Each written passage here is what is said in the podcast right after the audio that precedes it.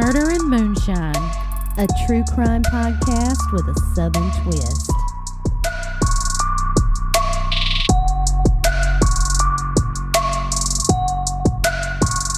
Hey guys, welcome back to Murder and Moonshine. This is Christy.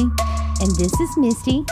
And today I've got a story for you. I'm sure you do. You always have the worst of the worst.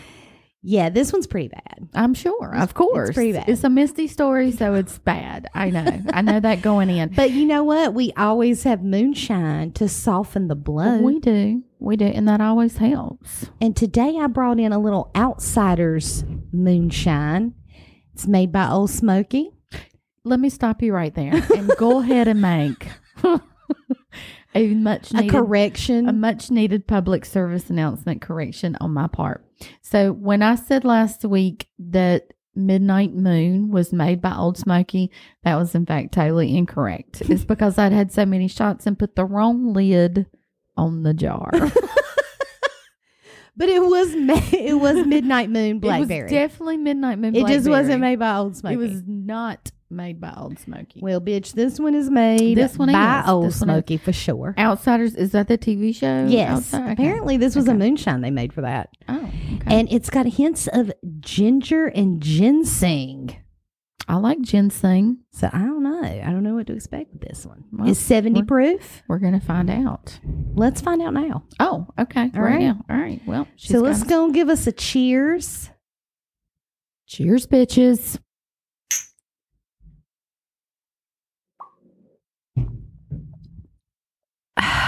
God, that was, you know, It's, Mm, it, it's it got a burn afterwards, It but burns. it does have like a hint like a of cinnamon, cinnamon. like Yeah. a burn, you know, and maybe ginger or ginseng burns some. I don't know. It's got a cinnamony aftertaste. Isn't one of them? Isn't ginseng an aphrodisiac? I don't know, girl. We're going to find. We're gonna find out after this bottle. so, another thing I would like to address is um, we said in last week's episode that we were videoing our podcast, and, and we were. Which we were videoing. We were. well, we thought we were. We are not tech geniuses As by we have told any, you before. any means. So, So in other words, shit didn't work out like we thought it would, and we don't have a video yet, but it's coming. I know it is coming. We're working on it. Our it. pod bar is still under construction. There were some soundproofing and some other things that So needed to there be done that we didn't realize needed to be done. Major echo issues, so we're working on it, people. We're learning as we go. So the filming may not start until we can get fully moved into the pod bar, but we'll keep you posted on that. but I just think it's so fucking cool that y'all want to see us while we're doing this. It, it amazes me. watch us talk. right? Well, we want to appreciate you. And, and on that note, we actually want to give a couple shout outs. So I'd like to first of all say, Taylor, thank you for sending me this case. It's awesome. She is one of our OG listeners. So she started like from the first episode and just want to say we appreciate you, girl. Fuck yeah! Thank Hell you, yeah. Taylor. And then I had one of our listeners um, send me a message and say that she liked to clean her house and play us through the TV and drink along with us. Fuck yeah! That's what we want all of y'all to do. Hell Drink yeah. with us. It makes So, the stories better. Tiffany, I want you to know, bitch, I see you. hey, yes, Tiffany. Yes, and this cheers is going to be one for you guys. absolutely. And one last shout out before we do this cheers is Drew. Thank you so much for just taking all my medical questions that I have. I know that sometimes when you see my name pop up on your phone, you're probably like, what the fuck is she going to ask me now? There's no telling. There's never. Drew is a PA, and I, I just want to say if I have any questions about any medical stuff, he's always been great to answer it for me. And so we appreciate you guys. Thank you, Drew. You are now officially our own PA at our disposal. So we will be contacting you. But he's running scared right now. So here's to all of our listeners, all of especially our the ones you listeners, just named. Yeah, Taylor, Tiffany, Drew. Drew. Thank you guys. We appreciate you, all of you guys listening. And this shot is for you guys. So Cheers, bitches.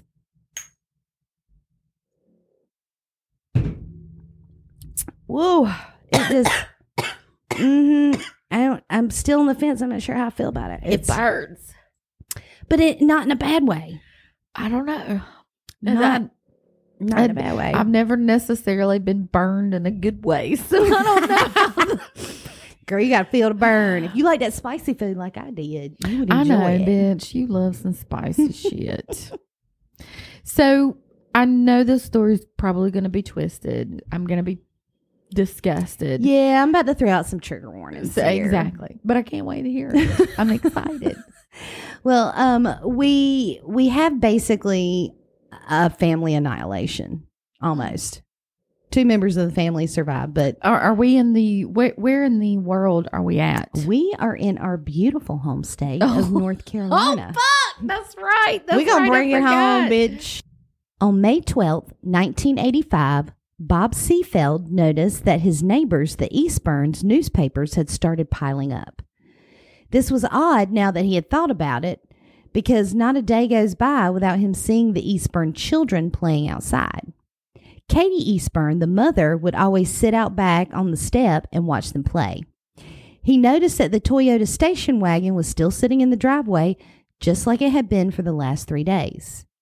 And just the night before, the Cumberland County Sheriff's Department came knocking on the Seedfeld's door because they had been called by Gary Eastburn to do a welfare check on his wife.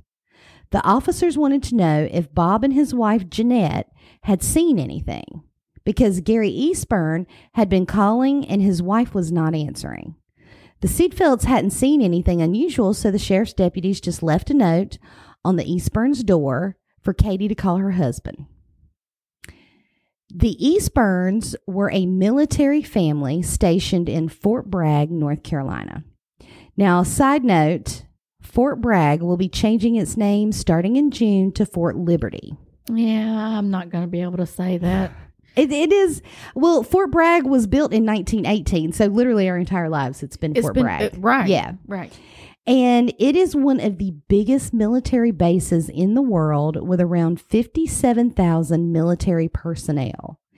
It's located in Fayetteville, North Carolina, and the base covers roughly 251 square miles. Wow. I didn't even know that. I did not. I've been at you know to Fort Bragg, Right. but I didn't realize it was one of the largest. I that it was didn't either large. until I didn't either. Yeah. But I mean, you think about it 57,000 military personnel. That's, That's not including the civilians that work on base as well and every one of and their families. families, right? Their spouses and families and Yeah. kids and all that. Yeah, So it's really its own city. it is. It is. And they also call it Fayettenam yes, we, around these parts. I have definitely heard Fayettenam growing up. if you live in North Carolina, you've definitely heard of Fayettenam. Fayettenam. Um, so just a little bit about the Eastburns and what was going on at that time. It's 1985. It's 1985, and We're Gary Eastburn is a captain in the U.S. Air Force, and his wife, Catherine Eastburn, they call her Katie, and their three children, Kara, age five, Erin, age three, and Jana, who was 22 months old at the time. So less than two years old. Right.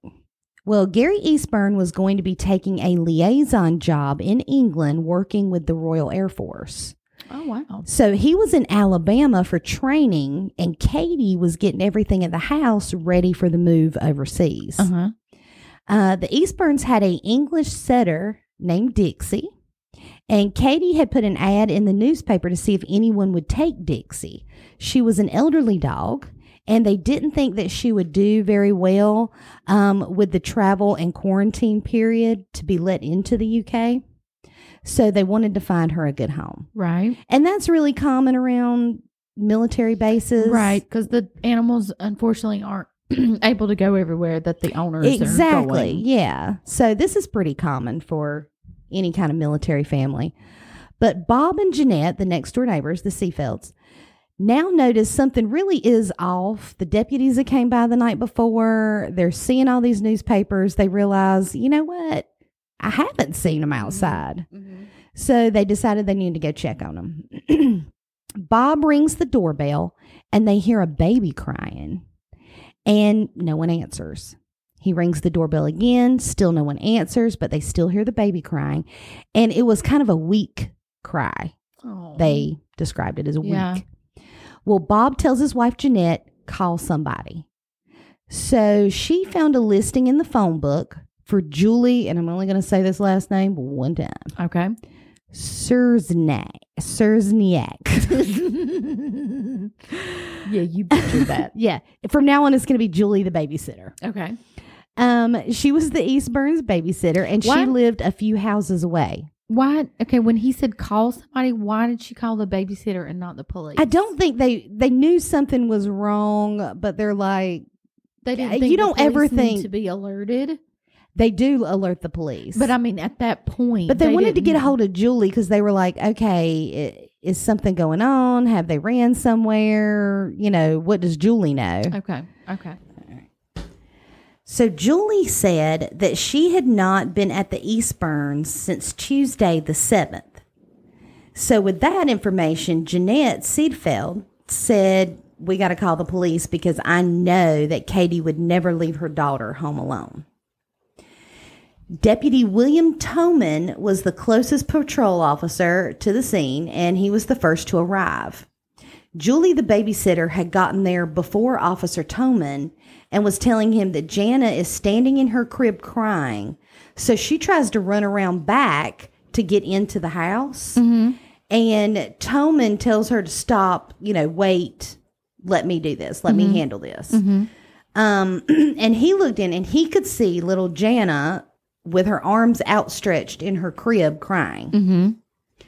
So Toman sliced through the screen in the window and opened it and immediately was hit with the smell of death. Mm. And that that smell is unlike any other smell. There's no mistaking that. I have never smelled like a rotting dead body. I, I've smelled like rotting deer on the side of the road or a dead animal. But I, I can't even imagine. I hope I never the have to smell know of what that death. smells like. There's no other smell like it. That I promise. that's what I've heard. I promise. but I have never smelled that. So I have worked at a nursing home though. there's a lot of smells There's a that lot of come out of that as well. Yes, yes, there are. so, um, but he was hit with the smell of death, and poor little Jana wanted out of that room. And who can blame her? Absolutely. I mean, her white pajamas were dirty, and she smelled from having been in her own excrement for days. right. Because who's there to change her diaper Exactly. She's or 22 help her? Right. Yeah. Yeah. She was pale and gaunt. And as soon as Toman picked her up, she just wrapped her arms around his neck tightly and he just patted her back, saying, It's going to be all right.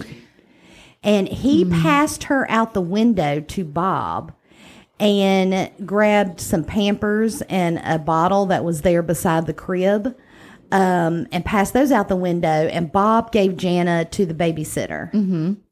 And so he noticed, Toman noticed that there were a lot of stuffed animals that were thrown around the outside of the crib. And he said it looked like someone had put a whole bunch of stuffed animals in the crib with her and that she just, yeah, I guess At one by one, them out. threw 'em yeah. out. Yeah. Yeah. He continued farther into the house, and the smell just kept getting stronger and stronger. Toman was later quoted as saying, It didn't matter how many bodies I found, I was more worried about what I'd find alive. So, as Toman made his way into the master bedroom, he seen three year old Erin Eastburn laying beside her parents' bed in her nightgown with little lavender stripes. Her knees were bent up in a sex like position. A pillow was leaned up against her face, and the nightstand behind her was turned over. When he lifted up the pillow, Erin's head was almost severed from her body. I know. And she, you said she's how old? Erin was three. Three years Yes. old. Yes. Yes. This is a fucking monster. Mm, Obviously. Toman then walked around the side of the bed and saw a hand reaching out from behind the bed. Well, it looked like it was. Mm-hmm. And so he kind of looks over the top of the bed because the hand is kind of reaching out from the corner. Mm-hmm. And he saw Katie Eastburn nude and stabbed to death. Mm. There was also a pillow over her face, and when he lifted it, her throat had been cut just like her daughter's. Mm. It seemed that the stab wounds in her chest were kind of like an afterthought. Like someone was enraged and just like slitting her throat wasn't enough. So we had to go and stab her after. She was raped, stabbed, her throat was slit. Yeah, Wow. yeah. So Toman at that point backs out of the master bedroom and back into Jana's room and he calls for more backup. Yes. When paramedics arrived to declare the victims dead, the senior paramedic came in and declared Erin and Katie dead. The scene was so gruesome that he walked outside of the house. He dropped to his knees and was gagging. I can only imagine. And if you have a he- baby and a woman, and this is a paramedic, they see some gnarly right, shit. they're used to seeing But bodies. you, nobody's ever used to seeing a child murdered Hell like that. no, no. So, no. Um, but while he was still on his knees, he asked, "Is everybody accounted for?" And Bob Seafeld said that there were three children Yeah, and somebody's the mother. missing. Yeah. So Tolman said he had only seen two victims. So he goes back inside. Across the hall from Jana's room, there was a bedroom with two beds in it. One was Erin's bed, and it had a big bird tucked into it. I know. I uh, know. oh my god. And on the far wall was another bed, and under a Star Wars comforter was five year old Kara. Oh. Kara stared blankly up at the ceiling, and her throat had also been cut. Oh. So I can't even imagine pulling back a cover and seeing, Seeing- someone just blankly, a, right, oh, let alone a child. a child. Oh. These poor babies, Oh, like. Horrific. Fucking It is horrific. I can't. I can't imagine. I can't imagine being the person that has to go in that scene and no. not one, you not two, ever but three. that. No, You can't no, ever That will stay with you forever. But this is where it- it's going to perk your interest. Okay. The police were thinking, oh my God, not again. Because, as you know, just 4.5 miles away and 15 years earlier, Jeffrey MacDonald had killed his entire family. Oh, Jeffrey. that is the military doctor that killed his family. I know he's on your murder list. He so- is on my murder list. We will find all. I find out all about Jeffrey MacDonald. Well, crime scene techs got on their hands and knees and went through the Eastburn home to see what they could get on, you know, this monster. Right. So whatever kind of evidence they can get, they were crawling on their hands and knees. What monster are they looking for at this point? They I don't mean, know. They have no idea. They do not know. okay. Okay. So as they went through the house, they noticed a laundry basket full of folded clothes and overturned that had been overturned and newspapers that were thrown around. Katie's still tied sneakers were in the middle of the floor, and a pink blouse had been torn off and thrown on the floor. There had definitely been a struggle in the house. Okay. Yeah. They took photos of the crime scene and the girls' bodies from multiple angles. Then came the gruesome task of removing the bodies. With five year old Kara, when they went to move her, they found a quilt batting. And I had to look up what quilt batting was, but it's basically like, the filler. the insulation. Yeah, the insulation. Yeah. yeah. Um, that was laid on her chest for some reason. Like he went through the house and found quilt batting to put on her chest. I don't.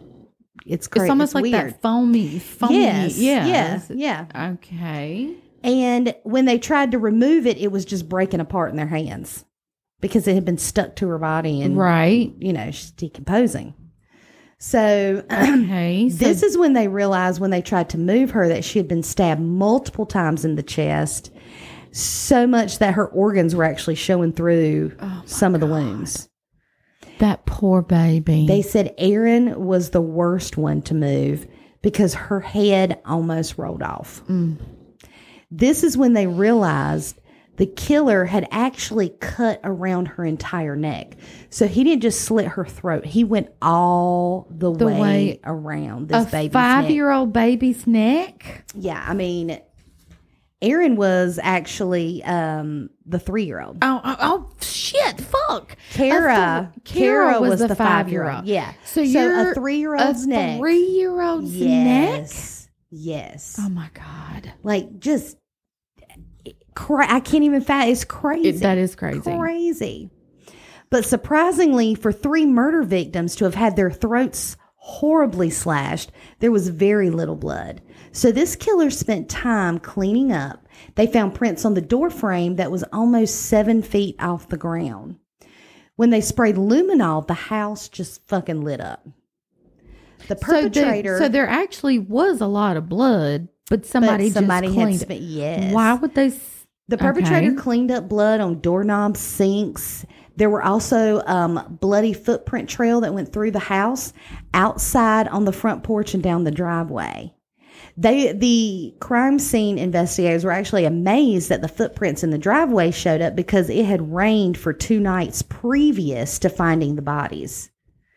They also found the tip of a surgical glove left in the house, and they could find no other gloves like that in the house, so they knew that the killer had left it. Right. The weird thing is, 15 years earlier in the MacDonald case, there was also a tip of a surgical glove left at the scene. Mm-hmm. There was. So, of course, at this time, the police are thinking, oh shit, not again. Yeah, but we Is it really? Yeah. But They- you know, with the Jeffrey MacDonald trial, there was a lot of. There was, but they knew he Back and fucking forth. did that. So they're thinking, holy shit, could this be another band of roving hippies just coming through Right. to, to murder people? No, So hippies don't usually just roll through and murder people. they just need to smoke a doobie and And chill. Yeah, They're playing their guitar, pick they're just feeling the vibrations of Earth. you know? Exactly. So the police go outside and talk to some of the witnesses, starting with Julie, the babysitter. Mm-hmm. She was very distraught, and she told them that the Eastburns had been getting weird prank phone calls. She also said that someone had called and she took the message about taking their dog Dixie. She mm-hmm. also, while crying, talked about how horrible this was, like the MacDonald case.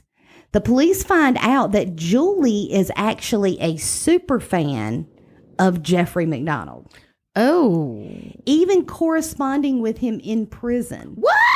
She believed wholeheartedly that he was innocent. That motherfucker wasn't innocent. What's this girl talking to him in But prison so this, for? I mean, you go to this. It's another family annihilation, basically, and you've got a babysitter that is that is super fan with this, you know, murderer from 15 years earlier. That- that's a little. There's just so much weird shit. There's a lot of weird shit. That's yeah. a little too coincidental. That's great. Yeah, it's crazy. Even the cops were like, "Oh, she's Mm. she's out there." Okay, so we have a poor baby that's A 22 month old that survived, basically and Gary Eastburn, who was in Alabama for training and not home. called. so those the- are the only two family members. okay. His wife and other two daughters were murdered. So we have this poor three year old who was almost decapitated. Yes. Five year old slashed, stabbed. Yes. Mother slash stabbed and raped. and raped, and a babysitter obsessed with Jeffrey MacDonald. Let's Yes. stop. Let's pause. I'm gonna need a little outsiders I feel like yeah, I feel like to this is a good cleanse to my palate of that horrible shit. So those of you who are drinking along, now is the time to get your shit ready. Grab your glass, top her off. And we like just generous say pours. cheers. Of course we do. Cheers, bitches. Mm, It's still hot. Oh, it's hot. it may even get a little hotter. You know, it's not cinnamon. The more I drink, it's definitely not cinnamon. It has to be that ginseng Or ginger, yeah. or ginger. It's, it's definitely whew. yeah. Mm. Mm. All right. so- If this is an aphrodisiac, when my when I get home, my husband. I just hope he knows. and it's a cold, rainy day here in North Carolina. It's raining. Ain't nothing else to do tonight. So, anyhow, back to the case. they did have a witness come forward. His name was Patrick Cone. He said that he was walking home from his girlfriend's house around 3:30 a.m. and he had to walk right past the Eastburn home. He saw a white Chevette parked on the road. He then saw a big white guy around six foot four, blonde hair, knit cap, and a black members only jacket, bitch. Come Straight out walking the down the 80s. driveway. yeah, that's so 80s. Okay, wait a minute. What did the what did the husband look like? Was he big with blonde hair? He was not. No, no, no, Oh. no, no, no. Gary And- Eastburn is accounted for. He is not the killer here. Oh, I look. I so totally straight. he was in Alabama. He is totally accounted But I for. thought he did it, cleaned it up, and left. No. so he's not. He was in training, So yeah. why is this kid leaving his girlfriend's house at three thirty in the morning? Bitch, do you not remember being a teenager? Because they done had young? some You just- ginger and some aphrodisiac, ginseng, some aphrodisiacs too. They might have had more than that. They did. Because it sounds like Patrick Cone had had quite a few run-ins with the popo. oh, So, you know, oh, well, yeah. So he has he has some history there. just the Nothing that really thing. correlates with the case or anything, right. but just you know. you know, So for him wandering around at three thirty a.m. That's leaving kinda his- normal act- oh, Yeah, oh, okay, yeah, okay. yeah, yeah, yeah. so I'm sorry. I blame the husband. Yeah, it, it definitely was not Gary. Eastburn. Okay, definitely was not proceed. him. Proceed. So he's seen this, you know, big, Big, blonde, blonde, guy with that black members only jacket coming down the driveway. And Combs stated that the man said something like, You're getting an early start this morning. And, and he's thinking, "No, I'm getting a late Yeah. finish." She's like, My day ain't even over with yet. I just finished up, sir. I'm on my way home. Thank you very much. Um, and then he just watched this big blonde guy drive off in his white Chevette. Okay, a white Chevette. You know I love them shit beds. you know I do. Go ahead. This is a shit bet. so Gary Eastburn was notified down in Alabama where he was training to take his new position as a liaison with the Royal Air Force in the UK. And he had been dreaming about this position for a while. So he got the call. They said, You need to come home because his family was dead, mm-hmm. but his youngest daughter was still alive. Gary, I apologize that I immediately blamed you Gary is a good man. and you had to give up your dream to come home to your family. I'm sorry. So when he arrives back at Fort Bragg, he is questioned by the police.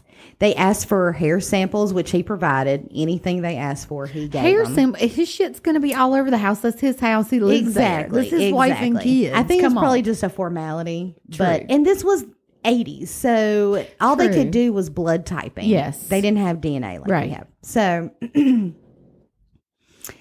Um, he provided anything they asked for. And when he got there, he said, after he had talked to the police and everything, he said, I just want to see Jana. So they take him to see Jana. She was hooked up to IV fluid bags. And the doctor told um, Gary that if she had been in that crib another two hours, she would have died. She was probably completely dehydrated. Yes. Yes. So the police asked Gary to walk through the house and see if there was anything missing. Mm-hmm. While there, Gary goes through the mail and finds the Mother's Day card he had mailed his wife Oh. that she never got to open Mm. because this was Mother's Day weekend. Mm-hmm. They told Gary that they think the attack happened around 9 p.m. Thursday night. Uh, May 12th was a Sunday when the bodies were actually found. So Mm-hmm. they think this happened Thursday night because the children were dressed for bed, but Katie still had her jeans and blouse on and was folding clothes when the perpetrator came in.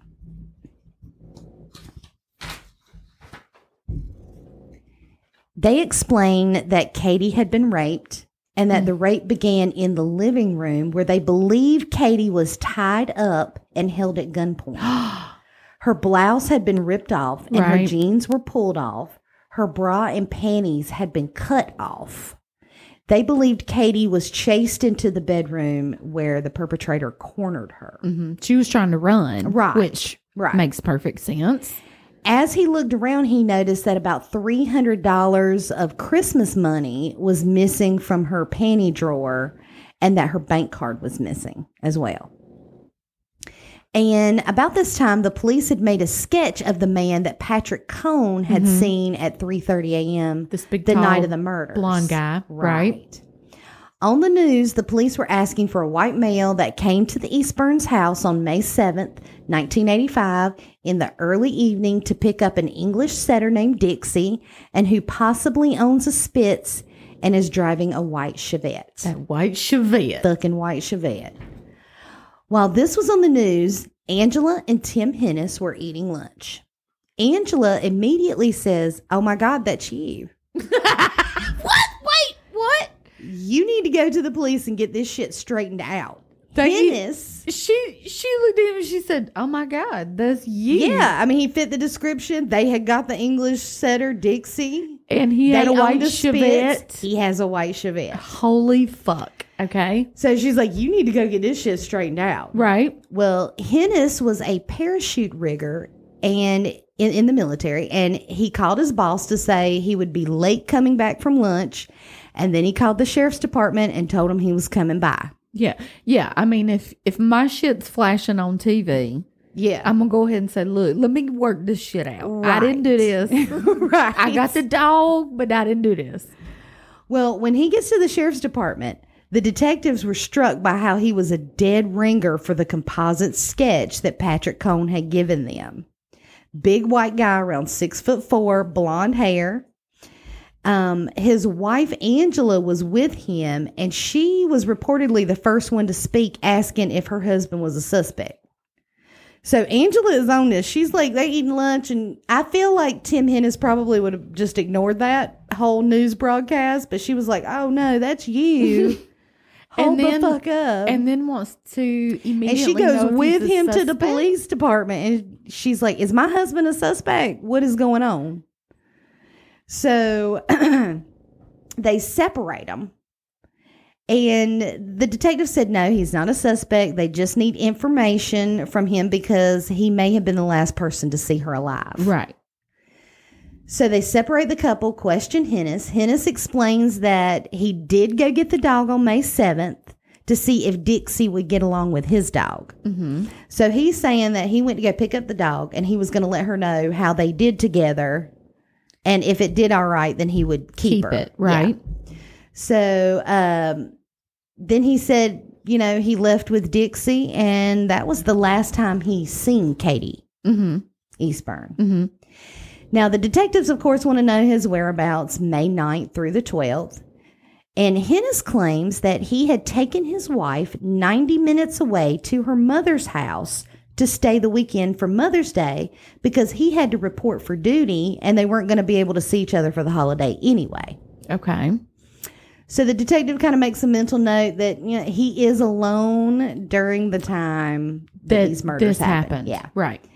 And they're trying to stall because they needed the SBI fingerprint expert to drive 65 miles from Raleigh to get there and examine the prints. So they used a So they're just kinda just- expert Yes, back then. it was Okay. 85. Okay. So Hennis agreed to give hair, saliva, and blood samples. And what about semen? If he raped her, there's semen somewhere. Well, there was a rape kit taken from Katie Yeah. Eastburn, but at this point, they didn't have a way to To test dem- that oh, semen. damn, they can only do right. blood Type. typing. Okay. So, Fucking. so he had no problem saying, "Yeah, I'll give you my hair, saliva, you know, all that." Plus, somebody had spent some time cleaning up in there Mhm, too, so he wasn't concerned about that. Um, they also bring up that Patrick Cone, the um, witness, ID'd him out of a picture lineup. Right. So, and he's still saying it's not me, of course. All I did was get the dog. Yeah. Right. Now, around 1 a.m. the next morning. Yeah, but why would he be there at three thirty in the fucking morning if he was getting a dog? Right. He was saying that Patrick Cone didn't see him. Then All he did, was pick that dog up on the 7th, and that's it. Okay. Yeah. Okay. Yeah. Um, I'm feeling a motherfucking lie coming on oh, right He's- about now. He's, he's a motherfucking lie. Oh, I knew it. Okay. So- I might have been wrong about the husband, but I feel like coming on about this him. You know, I'd only bring him up for a reason. Yes. So around 1 a.m. the next morning, the sheriff's deputies and SBI agents pound on the door of Tim and Angela Hennis. They take Tim into custody, and when they get him back to the station, he's just annoyed by the cameras that were there because this this was new. This was big news. Mm-hmm. He also come off as very pompous and arrogant, and he even remarked, "It looks like I'm going to get to wear one of those little orange jumpsuits." So he felt very sure of himself that oh, he, was, a not, cocky motherfucker. He Yeah. was very cocky, and you know he correctly predicts that he does get to wear one of those fucking orange jumpsuits. so um, his father, Bob Hennis, is a manager at IBM and flew in to help his son, Mm-hmm. and he got him a lawyer named Jerry Beaver. Beaver. the beeve the beef. and told his son not to worry he never believed his son was capable of doing anything like this right. so This conky little pompous, arrogant asshole. Big. He probably got it from his father. His Yeah, it- it does seem the like- same way. i mean just from what i read the book innocent victims has a lot of detail about the back and forth between jerry beaver the Lawyer. defense attorney and the da uh, william van story so they hated each other and they actually went to the same law school and come to Cumberland County around the same time. And by the time that the Hennis case come up, both sides pretty well hated each other. hmm Beaver was reviled, they said, because his hair was a little too long and his suits were a little too flashy and quote, he wears a lot of loud ass ties.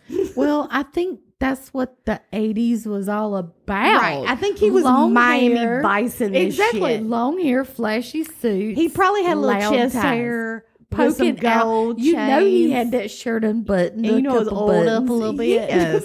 he was tanned and shit. The the DA's office referred to Beaver as a hot dog. I bet he A got. I bet he got. Um, he went to the tanning bed back then. You know, Absolutely. He had some loud ass suits, and A hot dog. They Did he have relish? I bet he did. I bet he did.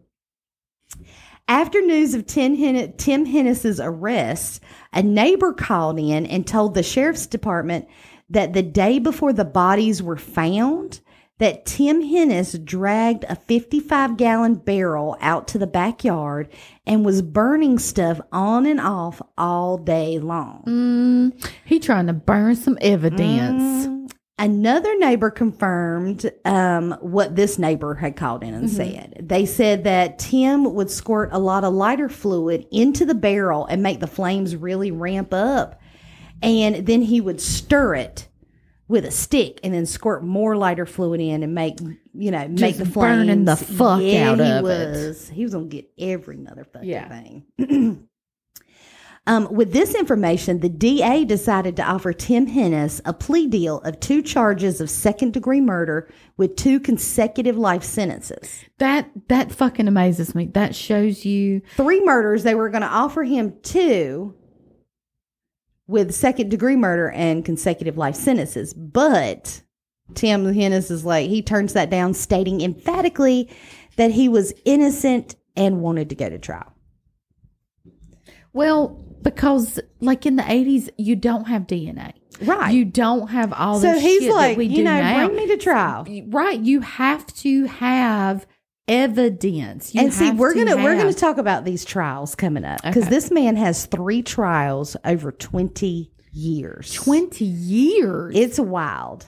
So, anyhow, they offer him this plea deal, and immediately he's like, "Fuck that! I didn't do it. Let's go to court." yeah, because he's like, show me He's the like, proof. "I got Give Beaver him over proof." here. We're gonna hot dog it all the way on The into court. We're gonna get the beef to handle this shit." So. He has relish. He does. During all this legal back and forth, the police had uncovered the black members only jacket that he had on. had figured out what they think the motive is. And Okay. because this is all over the news, they had another witness come forward in the hopes of helping Tim Hennis. Uh-huh. His ex girlfriend, Nancy Macer, came forward and told police that he couldn't have done this because he had stopped by her house the night of the murders. She said he stopped by around 9 p.m. and left around 9:30, and she told the police they dated for a few months a while back, but it didn't work out, so they just stayed friends. And it wasn't unusual for him to just pop in.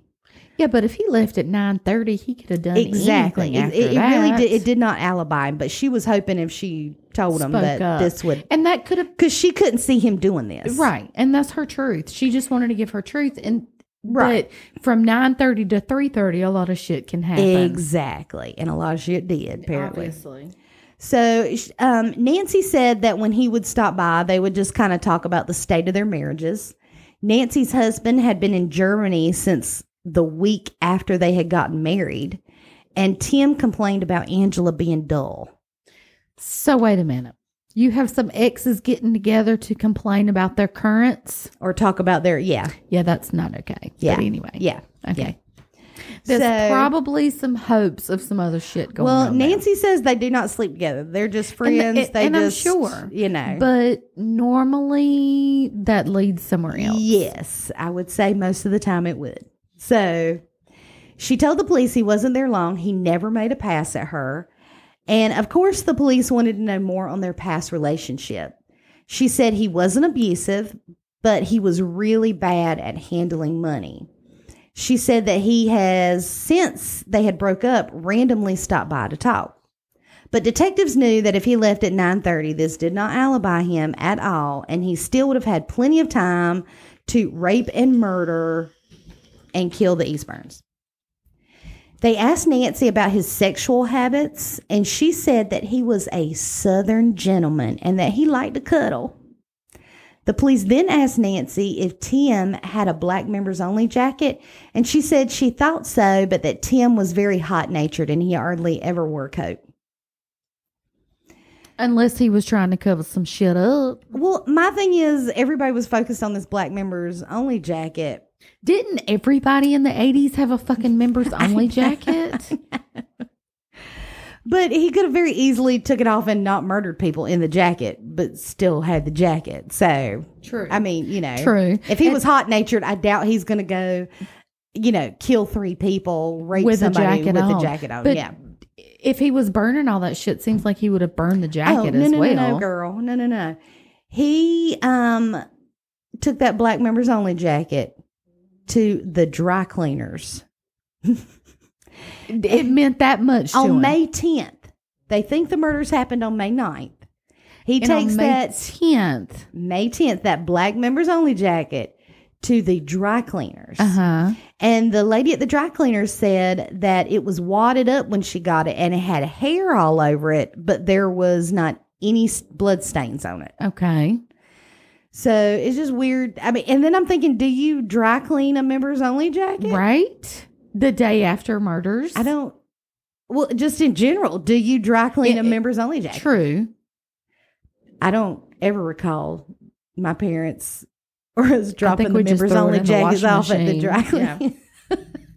but anyhow, so um, the DA Van Story started digging into Tim Hennis's finances because Nancy had said he's terrible with money. hmm He's seen that Nancy was right. Tim was really bad with money. He had a rap sheet with four convictions for writing bad checks in Minnesota and one in Fayetteville. hmm He had a balance of negative $3.18 in his account and was living paycheck to paycheck. Right. And they also found that he was late on paying his $300 rent.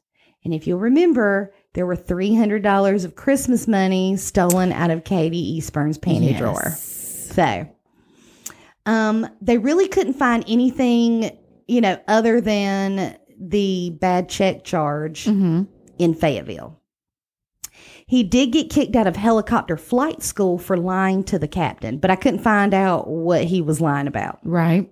They just said he got dismissed from school from lying. But back in Rochester, Minnesota, they found a lady that had seen his picture on the news because this made national news. Mhm. And she called in the Rochester Rape Crisis Line and said when she was 11 years old that she was riding her bike home from school and that there were two boys that were either in the eighth or ninth grade that pulled her off her bike and raped her. And she says it was Tim Hennis that did that. Oh my God. Now, nothing ever really came of this. She did file a report, and I couldn't tell if she if the report was filed when she was 11 or when she seen this on the news. Right. Probably when she saw this on the news. That's what I'm guessing. Yeah. Um, but nothing was ever done about this, and of course, Tim Hennis denies Oh, any yeah, involvement. deny. And juvenile arrest records are sealed, so there wasn't anything that they could use in court. So Mhm. uh, there was a lot of backfighting between Beaver and Van Story, who liked e- uh, who disliked each other immensely. Um, hold on. Here we go. There was a lot of backfighting between Beaver and Van Story, who, like I said, hated each other. The DA, Van Story, released the house back to Gary Eastburn without letting Beaver and his team get in there first. So there was all kinds of little shit like that that was happening back and forth. Mhm. Um, they really fought at every turn in this case. The defense interviewed all his coworkers in the army, and they got nothing but good reviews about Tim Hennis. The defense, the defense started digging into the rest of the evidence they had on Tim Hennis. There was no blood on the black members only jacket. Um, the blood testing they did have at the crime scene come up inconclusive because with the luminol testing, there was so much of Katie and the girl's blood. It it just kind of overshadows of anything, Right. any other. And he spent so much time cleaning. Right. Somebody did. Right. they had no way of doing like an in depth DNA analysis back in the 80s. So they couldn't link any of the hairs found at the house to Tim Hennis. And remember the footprints I said that they had found? Well, those were three sizes smaller than Tim's foot. Oh, But still, the prosecution went forward with the case. okay. Now, with the footprints, they were saying that, you know, if you're walking in your socks with blood, that how your foot is splayed can give off different sizes with the socks and if it's drenched in blood. But Okay. three So sizes smaller does print? sound uh, fishy. They said this was like a sock print. Oh, With okay. blood. Yeah. Okay. Yeah. So there was one witness that had used her bank card a few days after the murders, and the card that was used right before hers was Katie Eastburn's card. She said Tim Hennis was the one that was at the ATM right before her. Mm, But there were no cameras there then. right. And at the time, the eyewitnesses account, well, any eyewitness accounts are known to be pretty unreliable. So, But it has to mean something if she could point him out. right. But he was also all over the news True. at the time. True. So, I, I don't pay much attention. If I were sitting at the ATM, I, I don't try to, who's pay a whole lot. me, right, yeah. yeah. Yeah. So, anyhow, in um, June of 1986, just a, a little over a year after the Eastburns were murdered, Tim Hennis went on trial. The prosecution showed 90 minutes of gruesome crime scene photos to the jury. 90 minutes of 90 photos. whole minutes. Damn. And the two eyewitness accounts from Patrick Cone and the lady at the ATM um, were also presented. Even though the prosecution's tactics were questionable, the, ju- the jury deliberated for 10 hours and found Tim Hennis guilty of rape and murder of Katie Eastburn and her two daughters. Wow. On July 8th, he was sentenced to death. Hennis was transferred to the Central Prison in Raleigh. And um, while he was in the Central Prison, he received a letter.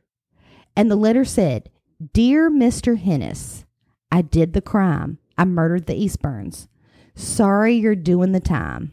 I'll be safely out of North Carolina when you read this. Thanks, Mr. X. Son of a bitch. I know, crazy, right?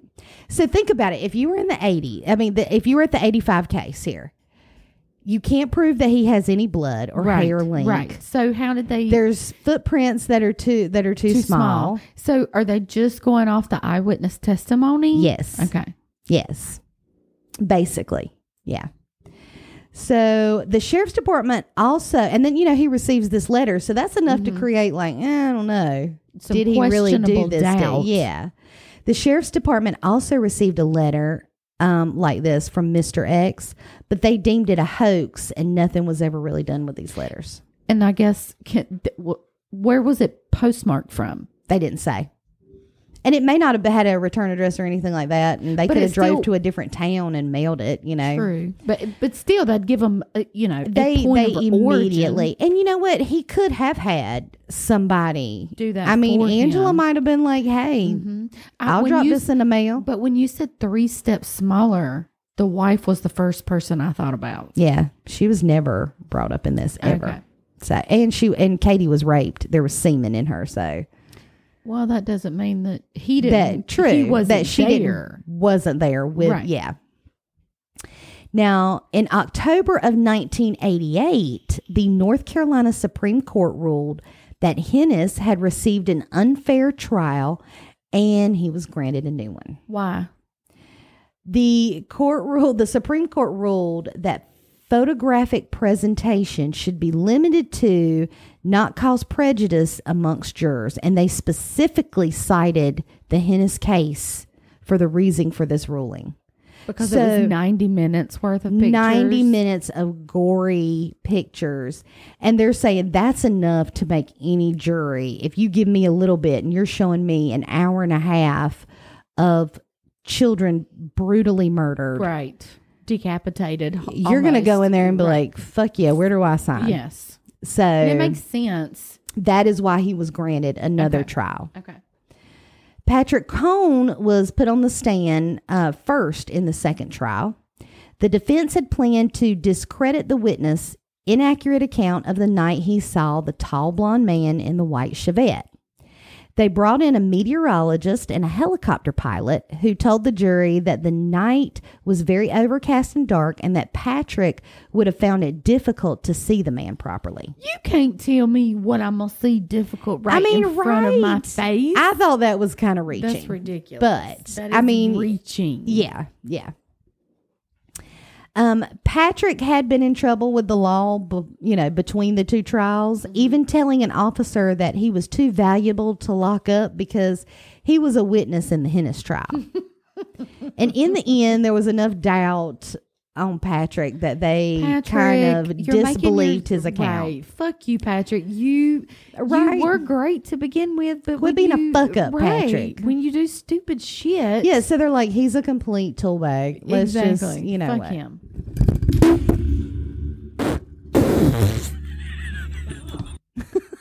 Okay. Okay. So that was an equipment failure That right there, guys. What you heard was live. With some real live shit. Literally, my microphone jumped off of the table and onto the floor. This is why it takes us a while to get the video going. We can't even keep the mics on the table. We're working on it. Bear with us. We are working on it. I think that we should probably just take a shot of this I think so, too. now, because shit can only get better if our microphones are leaping from the table onto the floor. Moonshine is just going to make things a little bit It better. always does. Let's get some of this ginger and ginseng going. Mm. Cheers, bitches. Mm. Oh, fuck, fuck, fuck. That's hot. It seems like it's getting a little hotter. Mm. That one was really hot. I need to chase her on that one. Mm. son of a bitch. All right. Okay. Well, let's find out about this trial. So the defense also brought in the woman from the ATM machine. By the time the police had found her, Tim Hennis had been on television and in the newspaper. She could have easily picked his face from seeing these reports. The defense also made the in the jury sit in silence for three and a half minutes to highlight the amount of time between the man's transaction and the ATM, like when she used the ATM. Well, if she was sitting there looking at him for three and a half minutes, that's a long fucking time. Well, apparently they're saying when Katie Eastburn's card was used, there was three and a half minutes before the next card was used. So Beaver had. The jury see how long three and a half minutes Okay, really now I is. understand. I thought she was standing there waiting behind him for the. Oh, that's kind of what it made it sound like. hold on, hold on. Oh, oh, okay. Chaser. Go ahead. Tim Hennis's lawyers also stressed that the woman had um, told investigators initially, "I don't remember anything." Before ensuring that her story was in place before the first trial. You can't be saying I don't remember anything and then say, "Yep, that was him." exactly. So then she was very easy to discredit, just like Patrick Cone was. Gotcha. The evidence found at the Eastburns home was also brought up. Who did the hair, blood, and footprints belong to? Because they certainly weren't Tim's. The burn barrel remains from Tim's home was also collected and testing, and nothing of significance was found in the burn barrel either. Well, that's because he put enough lighter fluid on it to melt every bit of it. Exactly. What are you going to find? Ashes? so I, th- I thought they were probably trying to find some remnants of something that he burned to show maybe he was burning clothes or something. Right. but there was nothing nothing found the defense poked, um, spoke to the dry cleaner and they told the lawyers that they did not use any special blood cleaning chemicals on that black members only jacket. And to prove their point the defense poured blood on another black members only jacket cleaned it with the chemicals that are supposed to remove blood from fabric and even with the right chemicals, a luminol test showed remnants of blood on the prop jacket. Right. When Tim's jacket was given the same treatment, the luminol test didn't show any signs of blood at all. Okay. Now we have a problem. Yeah, it's questionable, right? yes, it is. It is very questionable. but again, I don't know that the to me that that members only jacket because it doesn't have blood on it doesn't mean anything. You're you're right. He's hot natured. Why would he do that to commit three brutal murders? Right. I figure you get worked up when you're stabbing somebody 37 times, I you know. hear it's a lot of work. I've never done it, but I've Right. watched a lot of documentaries, and it's a lot of work. They don't. They stress how hard it is Yeah. to actually do yeah. that. So I, I could see him not wearing the members only Yeah. jacket at all. So the final blow from the defense was a new witness who came um, forward and said that John Rapal lived a few streets away from the Eastburns home and liked to walk around at night when he couldn't sleep. He was doing so on the night of the Eastburn murders wearing a members only jacket and a knitted cap. And this guy, he was a teenager, um, but he was six foot four. And Blonde hair. Oh no. Yeah, he looked like when they brought him in, they they were shocked. He was kind of like the spitting image of, Tim Ti- Hennis. Okay. So it's like, Hmm. how do you get two people that look that much alike In the same. within you know a block or two of each? Right. You know, it's crazy. wow. So, two days later, the jury came back with a not guilty verdict for the three first degree murders and the rape. And I understand that. I mean, that puts a lot of doubt. Absolutely. Absolutely. Tim Hennis left the court with his daughter, who was now four years old, and his wife, and he was a free man. Wow. Tim rejoined the Army, receiving back pay for the years he'd spent in prison. And in 1990, he was sent to Saudi Arabia for Operation Desert Shield. He returned home after a stint in Somalia, where he received medals for his duty and service. Mm-hmm. In 2004, Tim retired as Master Sergeant and settled in a job at a waste facility plant in Washington. So we're at 2004 now, and this guy has never He's been done- free. He's never done anything else wrong. He went back into the military, had a stellar career in the military. It was overseas, lived his forth. life, has children. Um, Damn! Now I gotta fucking apologize to Tim too. Who did this? we're gonna see, girl. You you gonna find out soon enough. So, um, I said he was working at a waste facility plant in Yes. Washington. Yes.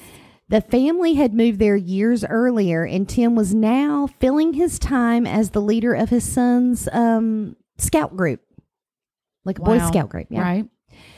So Gary Eastburn Mm-hmm. had relocated with his surviving daughter Jana mhm. to a U.S. Air Force base north of London in 1988, taking up that liaison role with the Royal Air Force. It Gary- just took a few more years to get there Yeah. Gary subsequently met and married an English nurse in 1991 who became Jana's stepmother. Mm-hmm. And after retiring from the U.S. Air Force, he worked overseas for several years before returning to the States and settling down in Washington State. Did he bring his wife with him? Yes. She came with him? Yes. And Jana. Okay. Okay. And Jana. Um, in, t- in 2006, Gary Eastburn received a call from Detective Biddle. Technology had finally caught up, and the rape kit used on Katie had been found at the Cumberland County Sheriff's Department. It was sent to the crime lab, and the DNA swabs from Katie were tested. Oh, thank God.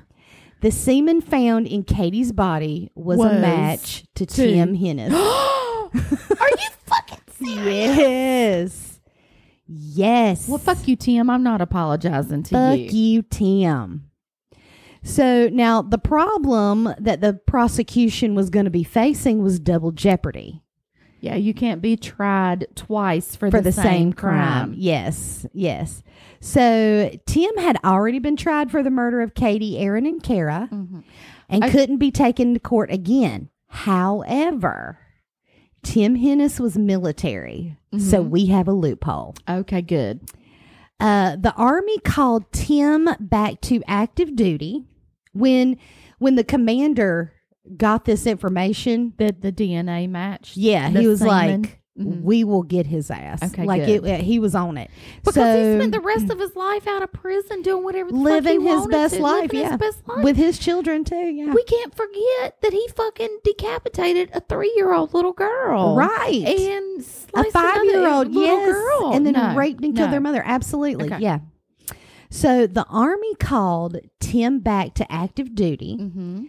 And Come on back, bitch. As soon as he signed in papers that he was back in active duty, he was charged with three murders of the Eastburns, the three murders of the Eastburns. Uh-huh. And on the 17th of March, 2010, the trial for Tim Hennis began in the Fort Bragg uh, courthouse, complete So this is like a, military trial. Yes, gotcha. yes, that's Gotcha. where the loophole is. Gotcha.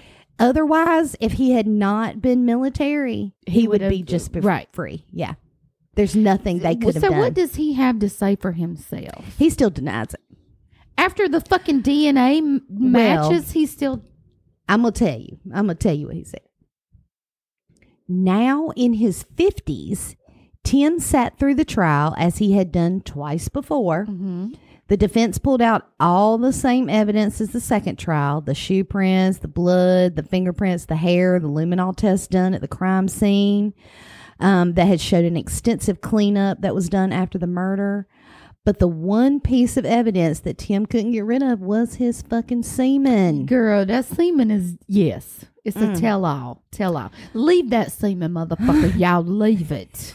We're gonna and he burn you did. every and you know, in '85, he had no concept that this would e- ever be Ever, an issue. right, right. like this far down the road. guess what, Tim? Guess what, Tim? Fucking was. Fucking semen.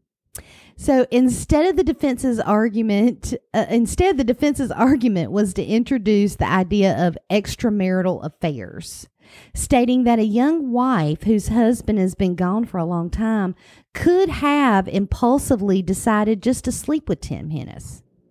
So he Tim Hennis was trying to say That he fucked her, but he didn't. it was her. consensual. He So the first two trials, he adamantly denies Denied it. that he had any sexual contact with Katie, and now he's saying, "Well, yeah, we d- we did. We it was did. consensual, though." no lie. Mm-mm. And As so, soon as that fucking story starts to unravel, Right. Guilty. and changing it up, Mhm. yeah, guilty. fuck that. Fry, motherfucker, fry. And his defense is sitting there, um, saying that you know basically a young wife who's left at home is just gonna go impulsively Don't fuck try somebody. to turn it around on the the poor little wife who's left at home. Right. Don't fucking make this about her. No, that's and that's exactly what they were doing. But the jury was made up of officers who were often away from home for long periods of time. So the argument rubbed the officers and the jury the wrong way. Absolute. That rubs me the fucking wrong way. Don't try to fucking blame her. Yeah, and that's exactly what. Yeah.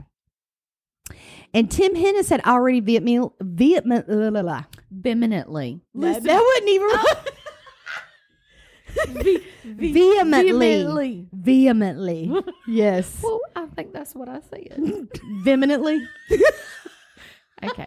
I knew what you meant. vehemently Vehemently denied denies. an affair with Katie. Deny, motherfucker, deny. You a lie. Your deny Your it don't matter. denied. Your semen is Was a- there. Exactly. Your fucking swimmers were up in there. Anywhere that you leave your semen means you fucking been there. Yes. Period. That's all. That's how it got your there. Your semen cannot be there unless you were there. Um. So now he's trying to say that yeah, I came and got the dog, and because her man was gone, we slept together. Lie. No. Yeah, lie. No. You don't come get a dog and I'm gonna fuck you real quick while my Right. kids playing. No. Well, on the third of April, 2010, the jury took three hours to decide their verdict and came back to court, and Tim Hennis was once again found guilty. It wouldn't take me three hours. It'd take me three minutes. I'm Girl, like, they might have ate lunch. just let him just shooting the shit, had a drink, while. and then be like, "We already did this. Let's get a free lunch." I mean, it." guilty one, not guilty two, but semen's a match, bitch. You guilty. yes. So he was found guilty, Thank God. and Tim Hennis was eventually um, sentenced to a dishonorable discharge from the army, and he was sentenced to death. Okay. So, dishonorable discharge. He's sentenced, Sentenced to, to death. He was transferred to Fort Leavenworth in Kansas, and he is still there today. Fort Leavenworth in Kansas. Yes, Fort Leavenworth in Kim, Kansas. if you're listening, I hope you're fucking enjoying that prison dick. or not, but still getting it, just like you gave it to Katie. exactly. And that poor babe, those poor babies. I Yeah, exactly, exactly. Fuck you, fuck you, fuck you. Well, he is the only person who has been tried three, Three times, times for the same fucking thing. Yes, yes. He is unlikely to be put to death due to presidential approval for military executions, which hasn't happened since the 1960s. I don't care if he's in the military. If you killed two little babies and a woman for Right. no reason, fuck you. You can Right. die. It doesn't matter if you were in the military. You can die. Well, with military executions, um, apparently you have to have a presidential, um, Even if they did something this heinous. yes, to be put to death. The president has to do it for military prisoners. Well, I know a few presidents. He got to he got to throw the gavel. He got to hit the button. I know a few that would say flip. Look, it'd be that easy button. I would do it while I was eating lunch. You'd be like, "Oh, it's his day." Yes. Yep, hit the button. Matter of fact, I think I'm going to come down and watch that one. Um, in February of 2020, the Court of Appeals for the Armed Forces rejected his appeal. And when interviewed by the Seattle Times in 2010, Gary Eastburn said, I am perfectly happy if he spends the rest of his life in jail. However, if they did execute him, it is no more than he deserved. Absolutely. Gary, I apologize again. My initial thought was definitely you. It- well, I think that's most people, though. Yeah. I mean, that's generally the first suspect Tim Hennis, fuck you. Yeah. I do hope Tim Hennis is getting some sandpaper dong up in the fucking prison. His big six foot four ass, I hope is getting bent over by somebody. Oh, they, it don't matter. There's somebody bigger and badder than him in prison. I hope there's a, a big dude holding his ass down and then some little five foot dude just jumping up to ram up in it. I you know, hope, I hope there's several dudes holding him down and they're taking turns. gang bang time. So on that, for these poor women, Yes. well, two, Let's take a shot for the girls, victims. rather, and Absolutely. one woman. God bless you girls at home getting ready for this move, for this change. And some dude that shows up to get a fucking dog. And you're just trying to be a good fur mom because you know that your elderly dog Some will not handle this well. dog decides to come back and annihilate your family and fucking rape you and fuck you, Tim Hennis. Fuck you, so Tim this Hennis. is for the Kara, Eastburns. Erin, Erin, Jana, Jana, and Katie. and Katie. So, Cheers, bitches. Cheers. Mm, It's still hot as fuck. it really is. It, like I felt it was hot right off the bat that time. Oh my I god! feel like I'm breathing fire. like a dragon. Well, that was that was bad. That was That's horrible, Horrible. with the babies. I don't think that was your worst one. So no. Um, the one I got coming up next. Oh fuck. Oh, I just had to As I far as to- gruesome factor, this Right. one I think was just so horrible because you have these children who were just that- completely anytime that happens, yeah. completely fucking innocent. Okay, this is my question to Tim. If you're listening, what the fuck did you have to do that to those girls for? You could have raped her and left if that's how evil you are. You, Right. Like you don't have to go that far. And it makes me wonder what happened because in most of the time, He did pay his rent within a couple of days money. after this murder. but but what I'm saying is, if so he have- stole from her too. Like he, it wasn't that he just killed him too. Like he, he robbed, them, as well. Yeah. But when you have somebody that annihilates a whole family, what are the odds of them doing that one time? I feel like he has other victims. Well, something You know, I don't know if he thought maybe Katie wouldn't. Maybe Katie fought him more than he expected. So the girls woke up But and that couldn't and be his only rape. He's gonna rape well, that eleven year old that that girl people. said she was raped by him at eleven years old. True. So I'm thinking there's more victims. That's what I'm saying. There's more out there. and terrible with money. And maybe this time it was way over the top for him. And after he had done that, he was like, okay, It's too far gone. it was too far. That was too much. too much. So now I'm going to do my best to. I'm gonna say that's fucking too much when you harm fuck yeah, people it's in too much. manner. You killed Wow. children. Crazy. Well, next week, my story is actually going to be three stories. You know, Misty likes to bring us deep and dark, and it's up to me to bring a little light back to our shows. My next one's going to be super gruesome. So so next week, I'm going to give we'll y'all. lighten it up with yours Yes. next week. I'm going to give y'all three little short episodes that, you know, it's just fucked up information that we love. So- and I think you guys will enjoy it as well. Because you know you secretly love that fucked up information too. You do. You and do. that is why you're listening. And that's why we fucking appreciate And you. we're we're gonna put some comedy on because there's some crazy shit I'm gonna tell y'all about. and there's a little prison vengeance. oh, we like prison vengeance. Fuck, you know I love me some prison vengeance. Well, I'm excited about it. So let's There's go There's a little victim vengeance, and I love me some victim vengeance. we love that too. Yes, we do. So we're gonna lighten it up a little bit next week. I mean, it's still, I mean, true crime, so it's obviously dark stories. However, This is that shade of gray. there's some little vengeance that just shines a little light. Just puts a little it. silver lining on that black box. And we're gonna cheers to that vengeance. we can go in and cheers right now. we are. We're going to cheers for appreciating all our listeners. Thank you so much.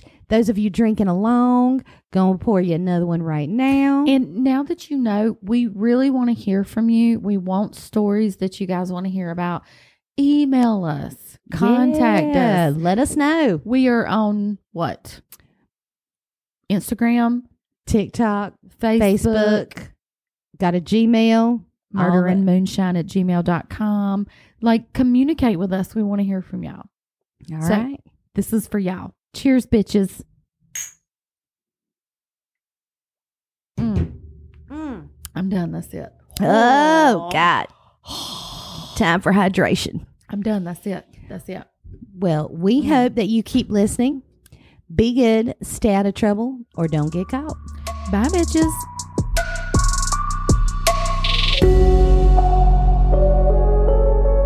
We hope you keep listening and find us on Facebook, Instagram, TikTok at Murder and Moonshine. We would love to hear from you. You can send us an email at murderandmoonshine at gmail.com.